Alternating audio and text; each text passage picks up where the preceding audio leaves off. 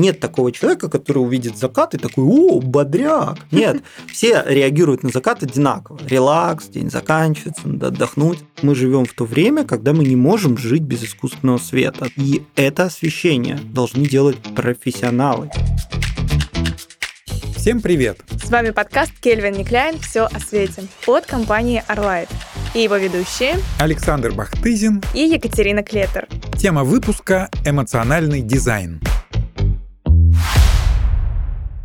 У нас в гостях основатель и руководитель школы и студии светодизайна LiDS, член Международного союза светодизайна и Международной комиссии по освещению, президент Ассоциации светового дизайна LDA Сергей Сизый. Сережа, привет. Привет, Катя. Привет, Сергей. Привет. И начнем, пожалуй, с самого первого вопроса. Тема такая у нас — эмоциональный дизайн. Что такое эмоциональный дизайн и для чего его вообще используют? Ну, собственно, эмоциональный дизайн — это о том, как создать пространственную среду, которая будет внимательна к настроению пользователя, к его, собственно, эмоциям, и она будет э, живой, да, то есть она будет жить вместе с человеком, меняться вместе с его настроением, да.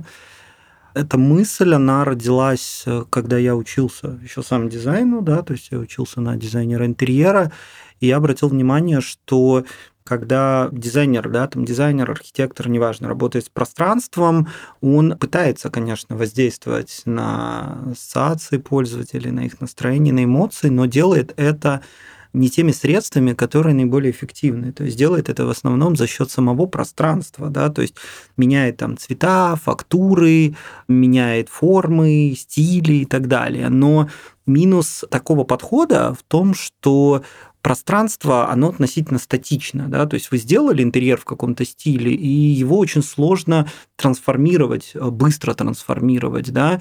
Если вы покрасили стену в какой-то цвет, то вы ее покрасили, ну, как минимум э, на какое-то время, да, чтобы ее перекрасить, нужно, ну, так, немножко постараться, да. И так касается всего, там, фактур, мебели и всего прочего. И совершенно никто не пользуется инструментом, средством, которое может мгновенно меняться светом. Ведь наше восприятие, оно зависит от чего? От того, в каком пространстве мы находимся и как это пространство освещается, да? И если мы не можем быстро и легко изменить пространство, мы можем быстро и легко изменить свет. И таким образом воздействовать на эмоции и настроение людей. Вот в этом была как бы ключевая мысль. Она пришла еще ко мне во время обучения, она меня очень долго не покидала. Потом я начал, собственно, свою деятельность работы светодизайнером, и я понимал, что действительно вот ну, с каждым проектом я убеждался, что светом можно сделать то, чего нельзя сделать другими там стандартными композиционными средствами да, в пространстве.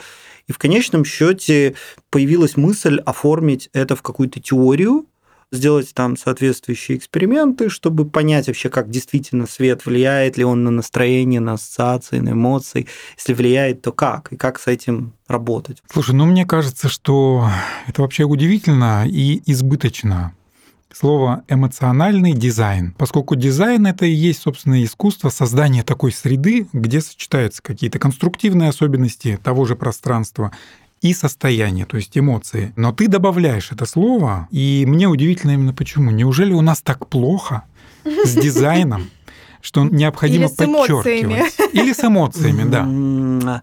Ну, я бы не сказал, что это у нас там или вообще в целом в мире плохо с дизайном и с эмоциями. Просто почему-то первостепенно да, стали какие-то приоритеты такие более утилитарные. Но это не то, чтобы почему-то. Я знаю, со временем я понял, как бы, в чем причина, да, и что является ответом на этот вопрос.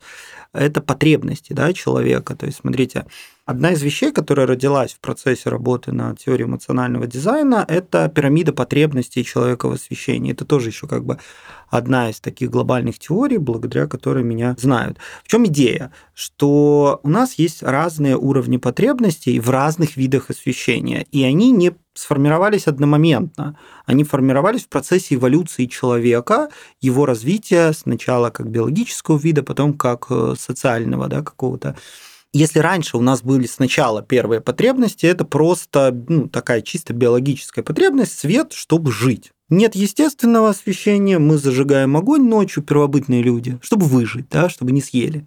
Вот. Потом появляется следующая потребность в утилитарном, э, точнее, в освещении даже не утилитарном сначала, а в ориентирующем, чтобы ориентироваться в пространстве, да, когда появились первые какие-то жилища, там, впоследствии это все выросло в какие-то уже более глобальные там объекты, типа замков каких-то, да, и люди для чего использовали свет? Чтобы нормально перемещаться, да, в интерьере, потом это пришло в города, перемещаться в городе. Света было очень мало по нашим меркам, но его достаточно было, чтобы ориентироваться в пространстве. Да? И получается, вот это ориентирующее освещение тогда стало основной потребностью. Когда мы пришли к следующему этапу, это вот э, начало 20 века, когда ключевым стала необходимость э, какие-то промышленные производства освещать и так далее, потом офисы, появилась потребность в свете для того, чтобы работать, для того, чтобы что-то делать. И это уже совершенно другой уровень освещения, да? И сразу главным стала освещенность, равномерность, там, показатели дискомфорта и так далее. Да?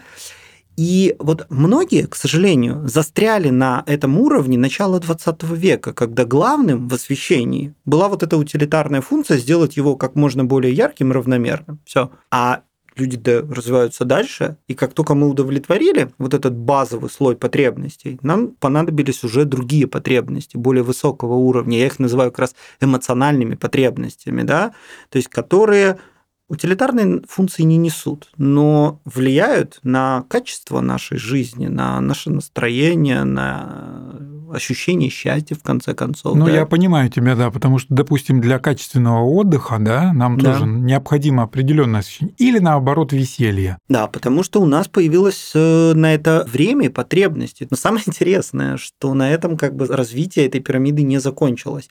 Мы сейчас живем в уникальное время, когда мы добрались до самого верха, до того, того освещения, которое взаимодействует с пользователем, до интерактивного освещения. И вот это вот способ самовыражения через свет, это мы видим в искусстве, это мы видим в возможности смены сценариев освещения дома, да, даже просто в интерактивном управлении светом, да, когда мы говорим голосовому помощнику включи такой сценарий освещения, это есть тоже способ самовыразиться да, через угу. свет в своем доме. Вот То догадывался есть... ли Абрахам Маслоу, да, да. разрабатывая свою пирамиду, что о свете будет? На самом деле именно она положена в основу, то есть я взял вот за основу пирамиду Маслоу, которая имеет пять уровней, и э, если у него глобальная пирамида потребностей, то в моем случае это локальная пирамида потребностей будет правильно и честно сказать, что вот ту пирамиду, которую я создал, это доработка той пирамиды, которую начинал Ричард Келли,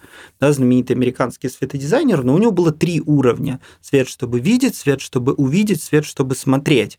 В моем понимании это не совсем полная была э, формулировка, и я ее как бы вот решил таким образом доработать.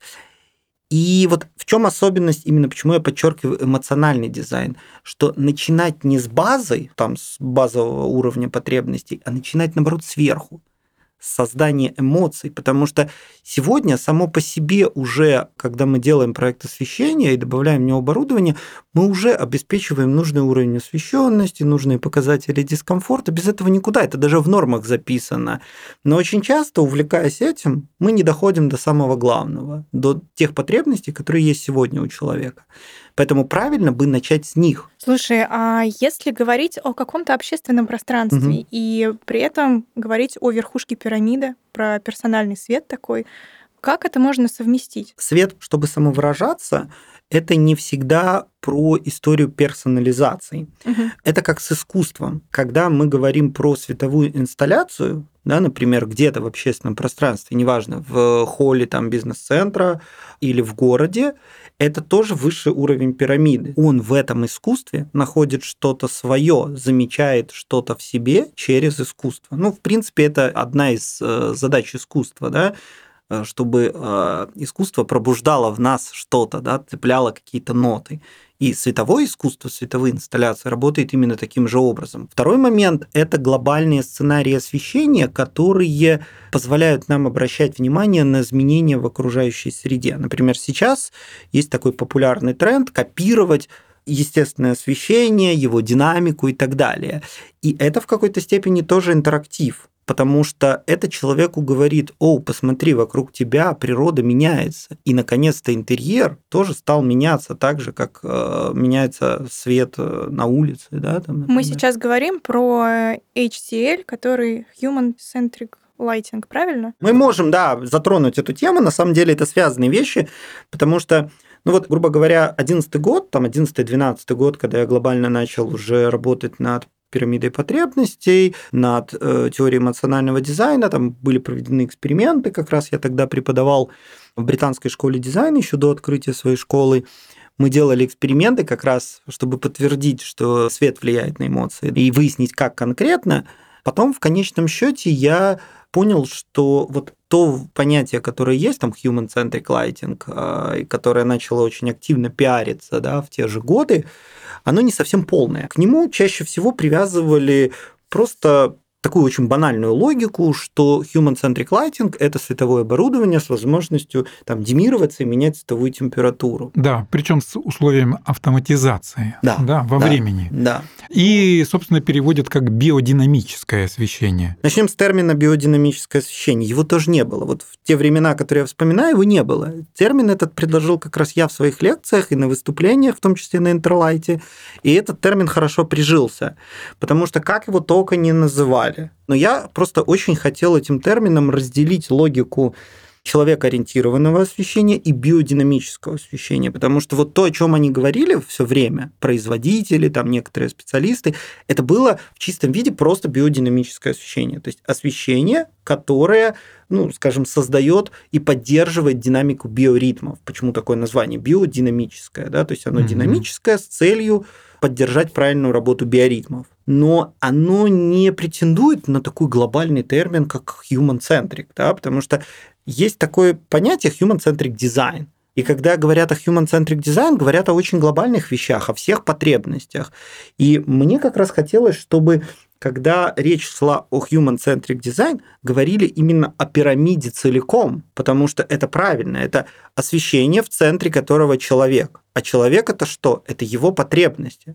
Значит, это освещение, в котором мы смогли удовлетворить все потребности, то есть каждый уровень пирамиды. В моем понимании это и есть human-centric lighting, когда мы подумали о правильном биологическом освещении, когда мы подумали об ориентирующем освещении, об утилитарном освещении для работы, о декоративном эмоциональном каком-то освещении. И мы подумали о самом высшем уровне пирамиды, об интерактивном освещении, да, о том, которое позволяет человеку самовыражаться.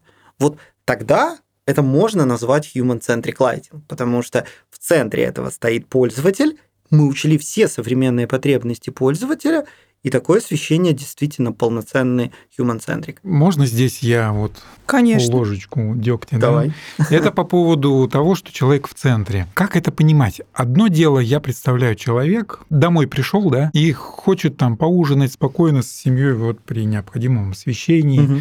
отдохнуть.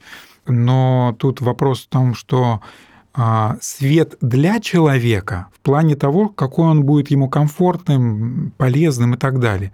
Или же мы можем использовать, а я знаю многих светодизайнеров, которые к нам в том числе приходили, которые используют свет для того, чтобы управлять человеком. Сейчас поясню. Ну, допустим, фастфуды. Да-да, ну ритейл, весь Короче, ритейл. Да, хорика, ритейл. Угу.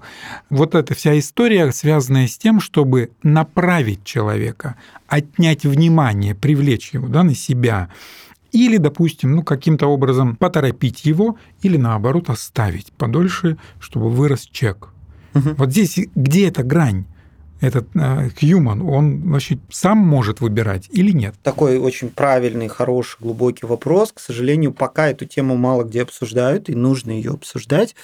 Потому что действительно сейчас параллельно развиваются два направления. То есть одни люди развивают направление human-centric lighting с точки зрения того, чтобы сделать человеку среду более комфортную, более правильную с точки зрения психологии, эмоций, ну, в общем, во всех смыслах комфортную среду.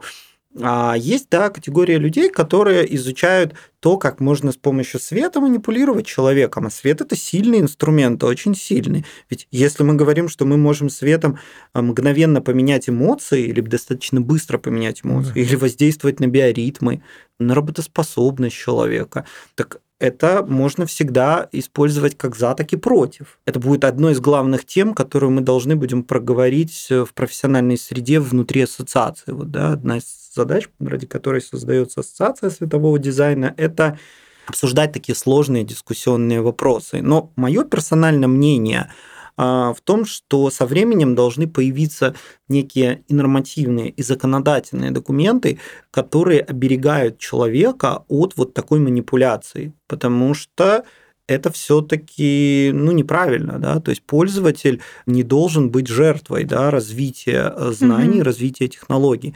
И такие примеры уже есть. Кстати, в ритейле один из трюков, который используют, например, продавцы мяса, это использование специального спектра, который делает мясо более, ну, таким живым, Аппетитным. привлекательным, и скрывать его недостатки. То есть фактически это обман.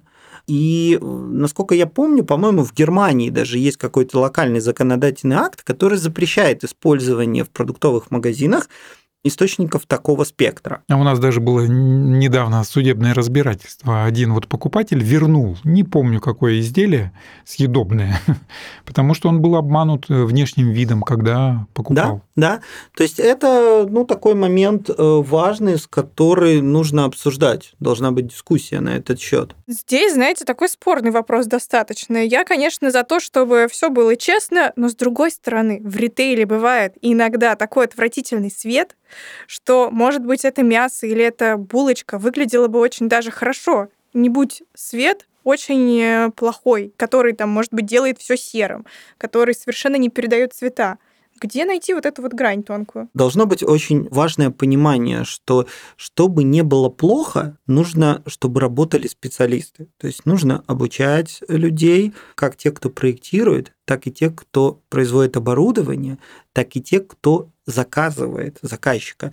Вот тоже одна из э, идей, которую мы вкладываем в ассоциацию, это объединить все три стороны, чтобы они работали вместе, находили общие точки соприкосновения специалисты, светодизайнеры и другие проектировщики, которые работают со светом, архитекторы, дизайнеры, производители светильников и оборудования светового, ну и систем управления, и непосредственно люди, которые относятся к заказчикам, чтобы они вместе искали способы сделать хорошо. И когда мы вступаем на путь того, что эмоциональное освещение и вот психология светодизайна, оно становится таким общепринятым инструментом, которым пользуются все э, в этой профессии, ну не все, а многие как минимум, это нужно начинать регулировать. И, конечно, это должно каким-то образом фиксироваться в нормативных документах. Просто надо понимать, что если человек увидит, к примеру, архитектуру, да, здание, фасад какого-то здания в искаженном светом восприятии, то это можно расценить как просто контробраз, как сказал один из моих коллег британский, да, светодизайнер Марк Мейджор, мне нравится его фраза, он говорит, я считаю, что фасадное освещение, он говорит, не должно стремиться воссоздать дневной облик объекта, оно должно создать какой-то контуробраз. Потому что если человек хочет увидеть, как здание выглядит днем, он приходит на него посмотреть днем. А если он хочет его увидеть вечером, он приходит вечером. Да? То есть очень хорошая, простая логика. И вот тут это понятно, что мы можем где-то искажать, если, конечно, это не касается там, не знаю, каких-то музейных экспонатов, музея, mm-hmm. вот именно архитектуры просто как образа, да, там, города того же и так далее. То же самое требует регулирования вопроса именно самого биодинамического освещения, потому что на заре этой всей истории, когда выяснилось, что свет может подавлять выработку мелатонина, там активный холодный свет, в котором большая составляющая синего в спектре, он может подавлять мелатонин. Начали сразу производители, не будем никого здесь называть по имени и ругать, но те, кто первым этим занимался, они ну, скажем так, манипулировали этим. Почему? Потому что делали там, например, люминесцентные еще тогда лампы там по 17 тысяч Кельвин.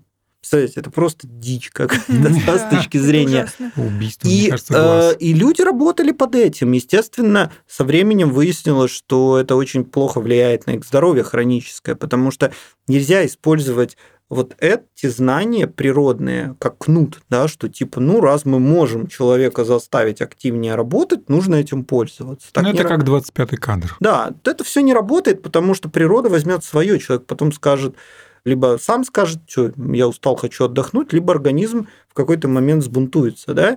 И со временем пришли к тому, что правильно использовать это освещение мягко, когда естественным образом эффективность, там, продуктивность, работоспособность растет, то есть когда мелатонин падает, да, то есть в середине дня, там первая половина дня и середина дня, тогда нужно помогать, тогда нужно делать свет ярче, более холодным и так далее. А когда, естественно, происходит, наоборот, спад эффективности, там, продуктивности и активности, и, соответственно, растет мелатонин, тогда нужно помогать этому процессу, делать свет более приглушенным и теплым.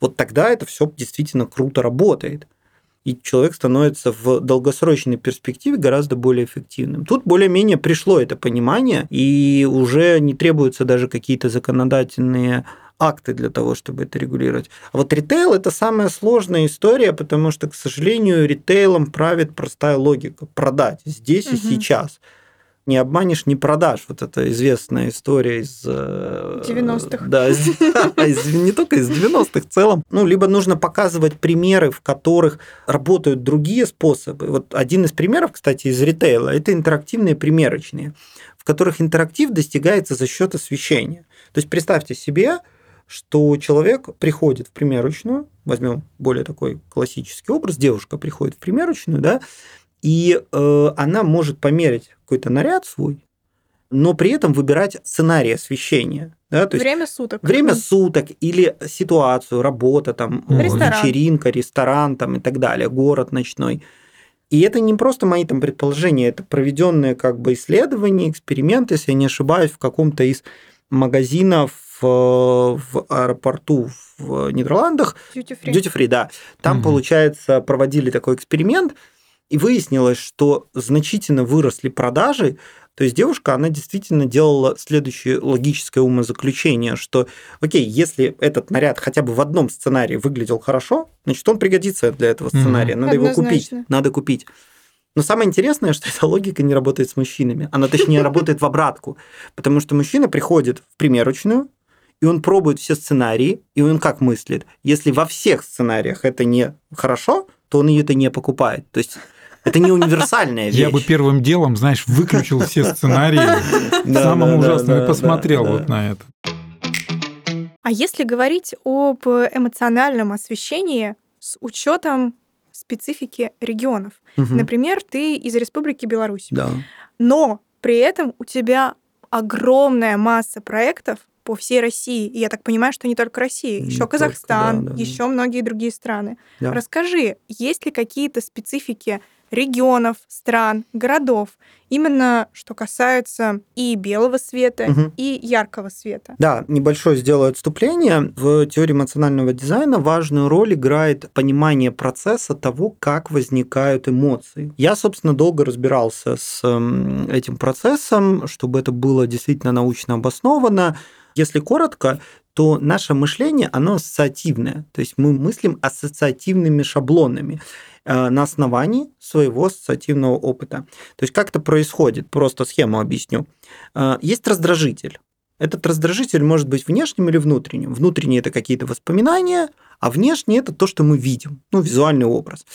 Причем раздражители работают не как смысловые, а как конкретные композиционные средства. То есть, когда я смотрю на какую-то картину, вот эксперимент, который я провел в 2012 году, показал, что если мы человеку, ну, или там группе людей показываем закат и показываем абсолютно размытую картинку заката, где непонятно, что это закат, но сохранились цвета, сохранились яркости, градиенты и все остальное, они реагируют одинаково. Они выбирали одни и те же эмоции из списка. То есть мы реагируем не потому, что видим и говорим, блин, это закат, надо расслабиться. Не так человек мыслит.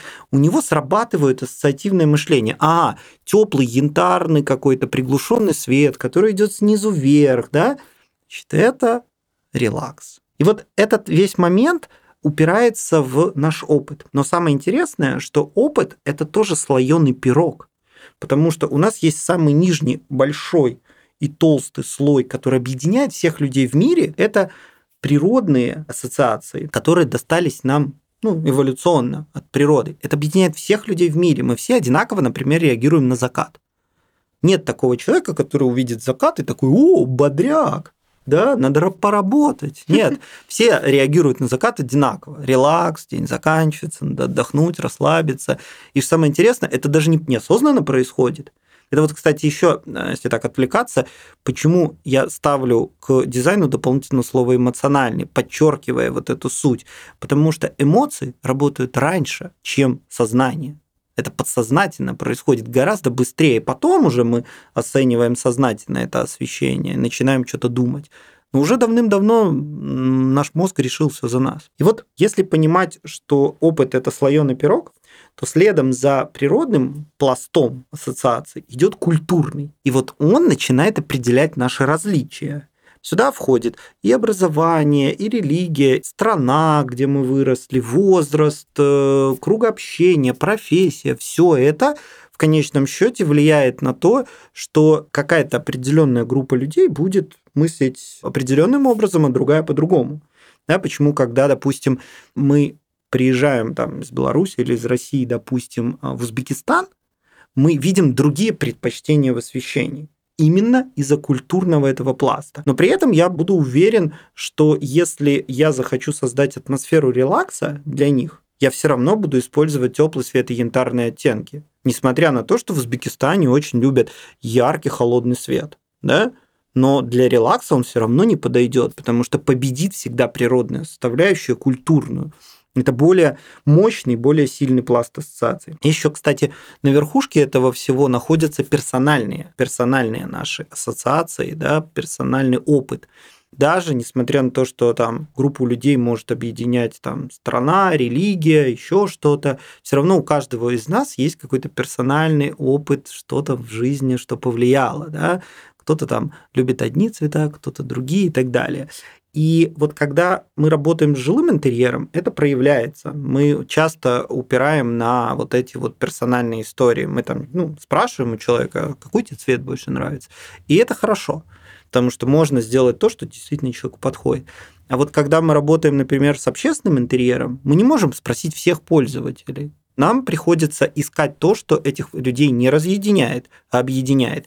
Тогда мы идем либо в культурный пласт, если мы понимаем, что пользователи, которые придут в это пространство, они плюс-минус из одной культуры. Ну, то есть, если мы, например, вот делали концепцию для мечети Салавата Юлаева в Уфе, я понимаю прекрасно, что туда ну, не придут христиане, допустим, да, туда не придут иудеи, туда придут мусульмане. Соответственно, это четкий конкретный пласт культурных ассоциаций, которые есть у них нужно как бы с этим работать. Это будет гораздо сильнее, чем работа с природными ассоциациями. Да? Хотя в исламе там очень много природных ассоциаций работает, потому что там даже намаз привязаны к времени суток, к цвету неба там. И вот в разных э, регионах чаще всего нужно именно видеть эти культурные отличия. И они, несомненно, есть. Понятно, если мы там сравниваем там, допустим, Россия, но она тоже большая, да, то есть Конечно. как бы понятно, если мы будем говорить про Татарстан, там будут ближе предпочтения к тому же там Узбекистану или Казахстану, потому что то есть, есть, есть объединяющая составляющая, да. И это не столько зависит от широты, сколько как раз, опять же, от ассоциаций культурных. Допустим, если мы работаем с европейской частью, мы стараемся там избегать каких-то бликов, резких контрастов, отражений, потому что здесь как бы другая немножко традиция и привычка да, с освещениями. Когда мы работаем, например, на Востоке, то там когда свет отражается в глянцевом материале, это нормально. Это блеск, это брызги золота, богатство. То есть для нас это выглядит, может быть, как немножко китчево, да, ну мы-то тут при чем? Это же делается для людей, которые там. Для них это хорошо и нормально. Вот я сейчас был в Кыргызстане, и меня после посещения попросили оценить работы. А я, то есть до этого я оценивал там конкурс «Российский светодизайн», и вот конкурс, который, ну, там, такой локальный, местных дизайнеров, как они работают со светом. Я понимаю, это вообще две абсолютно разные категории работ в плане подходов. И мне пришлось, ну так, абстрагироваться от того, как бы я это делал, как бы я это видел, а стать на какую-то секундочку кыргызом, да, и посмотреть на это с точки зрения, вот, э, как бы это оценил я, если бы я был частью этой культуры. Как, кстати, ты это делаешь? Ты берешь какого-то человека и говоришь, пойдем общаться, или как? Чтобы вообще проникнуть в суть, в душу, конечно, это сложный вопрос, понятно, я до конца не смогу это сделать, но я стараюсь честно, вот как актер, наверное, когда готовится к роли, он старается погрузиться и поверить в то, что он не играет, а живет этим.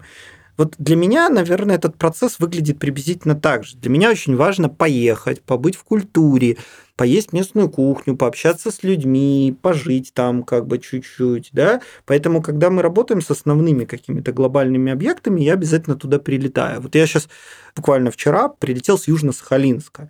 Да, это тоже Россия, но это совершенно другая Россия. Угу. Там очень много японского, там очень много корейского, там принципе, совершенно отличительная культура, и город не похож ни на что другое. И чтобы правильно придумать освещение для Южно-Сахалинска, нужно было там побыть как минимум. Я знаю, что я еще не раз туда вернусь, чтобы сформировать окончательное мнение о том, что будет близко этим людям. И даже вот на первый взгляд могут быть похожие, допустим, вот Россия и Беларусь, да, вроде близкие, похожие страны, потому что как бы, ну, костяк там э, русской культуры – это какая-то славянская традиция, оттуда корни. Мгм. И в Беларуси так. Но при этом белорусы – это не чистые славяне, то есть это смесь славян и балтов, и это повлияло на менталитет.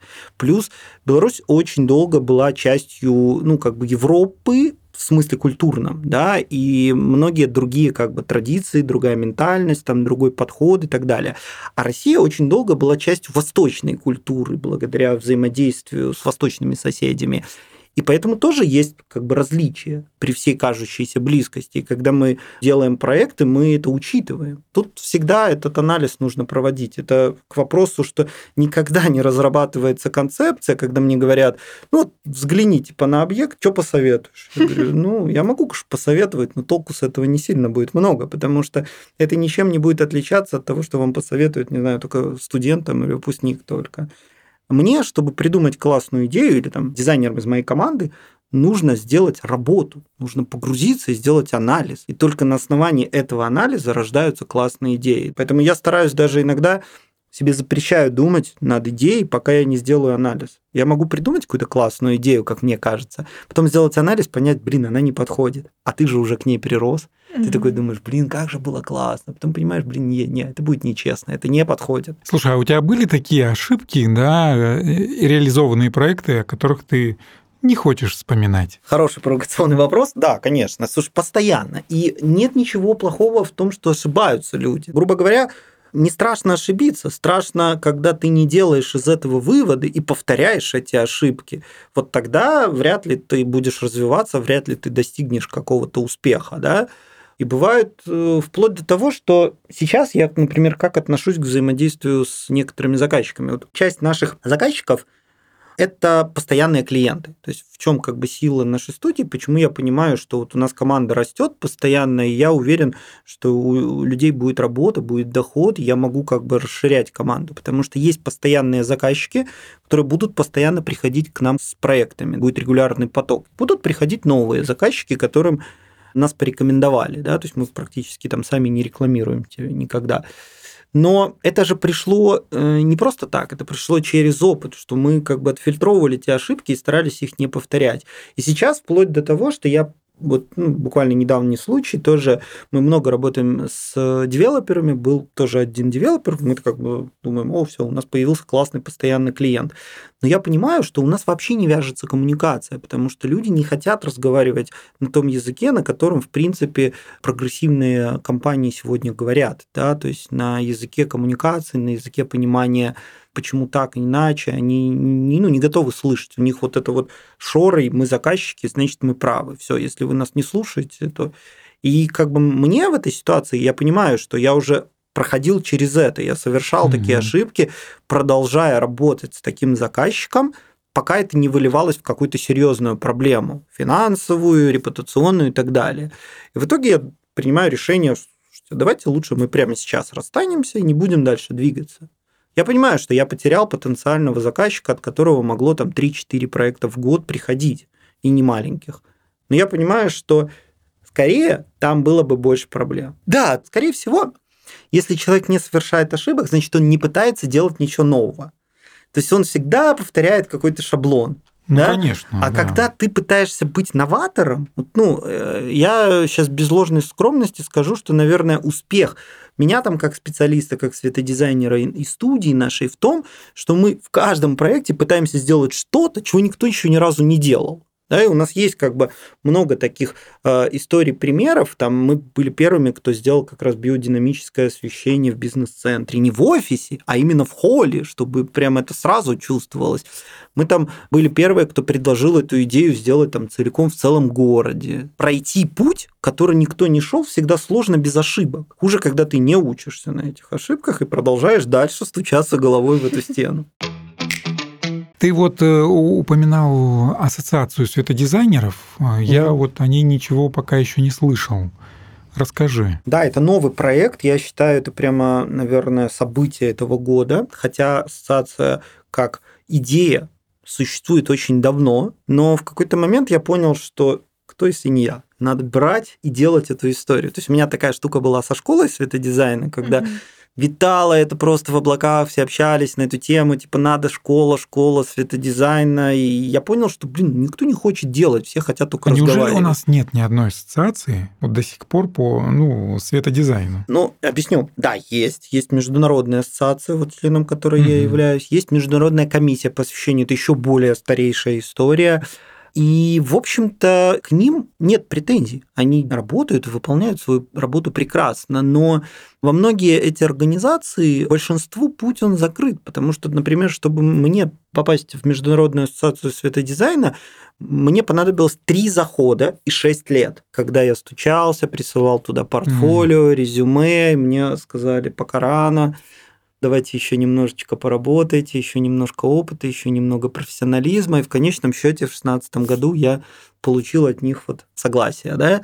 С МКО чуть попроще, если ты занимаешься наукой, то, в принципе, тебя туда возьмут да, как члена. Ну, МКО, понятно, это исключительно для людей, которые работают с наукой. Если ты не, никак не соприкасаешься, у тебя нет публикаций, у тебя нет научных исследований, нет там степени, то ну, ты не сможешь быть членом э, МКО, потому что это об этом. И если говорить про международную ассоциацию, вот она как раз светодизайнеров. То есть тебе нужно быть обязательно светодизайнером. Плюс, ну, конечно, там вся коммуникация на английском, а для многих это барьер. Мы же решили два, на мой взгляд, важных вопроса.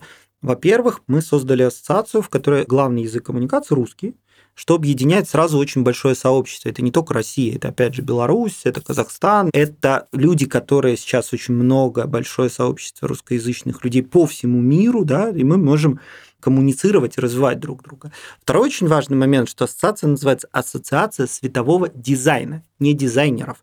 То есть смысл в чем, что все, что относится к дизайну освещения, а это и светодизайнеры, и другие специалисты, которые работают, дизайнеры, архитекторы, ландшафтные дизайнеры, все работают со светом, да, это производители и это заказчики. Вот эта вот идея треугольник этот объединить три стороны, чтобы вместе все это работало на благо да, профессии, то есть и на благо пользователя в конечном счете, чтобы лучше становились световые решения. Вот в этом как раз идея. Сейчас мы пригласили в ассоциацию на особых условиях почетных и персональных членов. Это людей, которые уже имеют заслуженный вес, и здесь не возникает вопрос, что им нужно какое-то портфолио прислать, там резюме, кто-то будет оценивать, достоин этот человек, недостоин. Понятно, что эти люди, которые получили сейчас приглашение от нас, как от основателей, не возникнет спора, что они достойны. Большая часть из них приняли приглашение и уже являются членами ассоциации.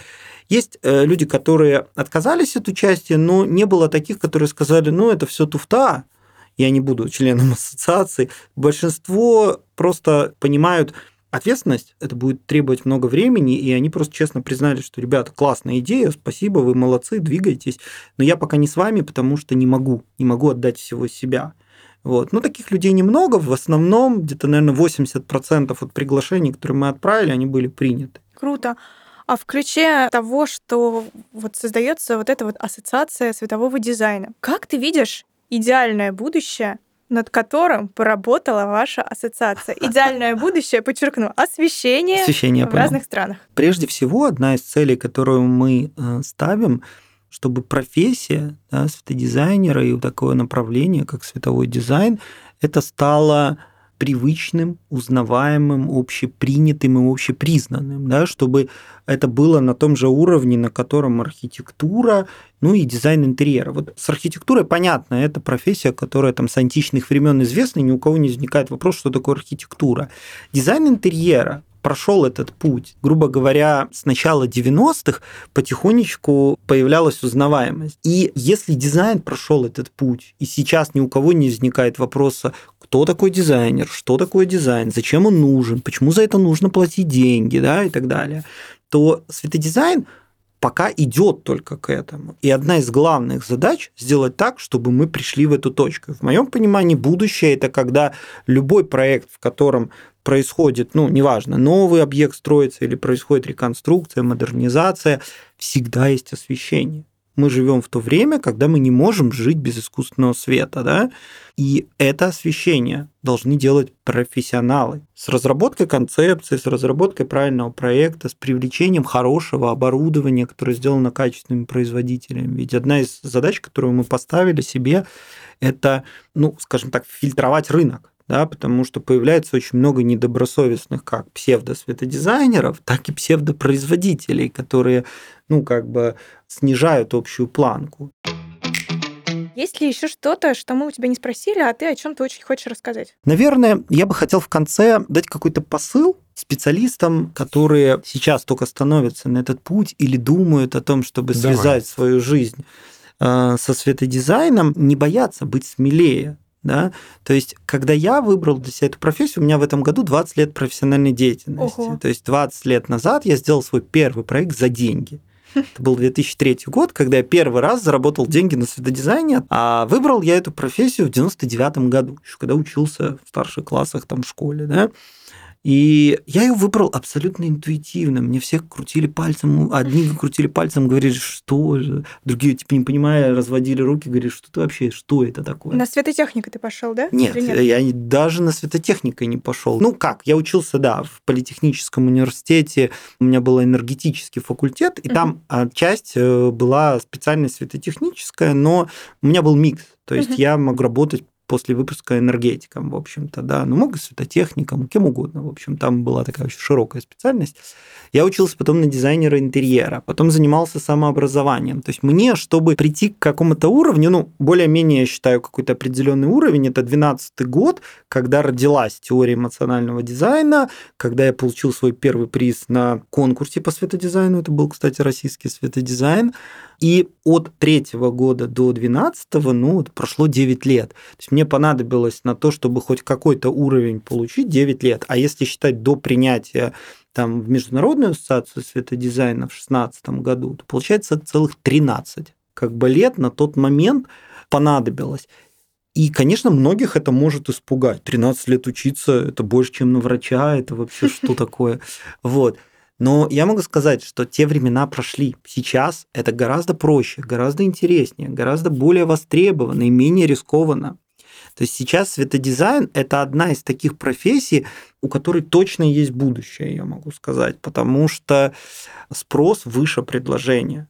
Мне постоянно спрашивают по совету каких-то специалистов. У тебя же школа светодизайна. Я говорю, знаете, все уже пристроены. Человек только начинает учиться, он уже понятно, что будет либо с нами там в нашей студии, либо пойдет в какую-то другую компанию, либо откроет что-то свое, либо его уже прислала компания учиться. То есть он не останется без работы. Я не знаю еще ни одного, кто ну, если только человек по собственному желанию, некоторые, отучившись на светодизайнера, уходили в ту профессию, с которой пришли, например, в архитектуру, но приносили туда это. Но таких, чтобы вообще не работали со светом, ну, я таких, честно, не знаю. Плюс это такая профессия, что сейчас очень классно и удобно, это работать можно удаленно. Это прям тоже многих э, заряжает. Поэтому Мое послание людям, которые сейчас выбирают, наверное, профессию, обратить внимание на светодизайн и прийти э, попробовать, что это такое, потому что это невероятно интересная профессия. Это микс между наукой и искусством. Это микс между техническим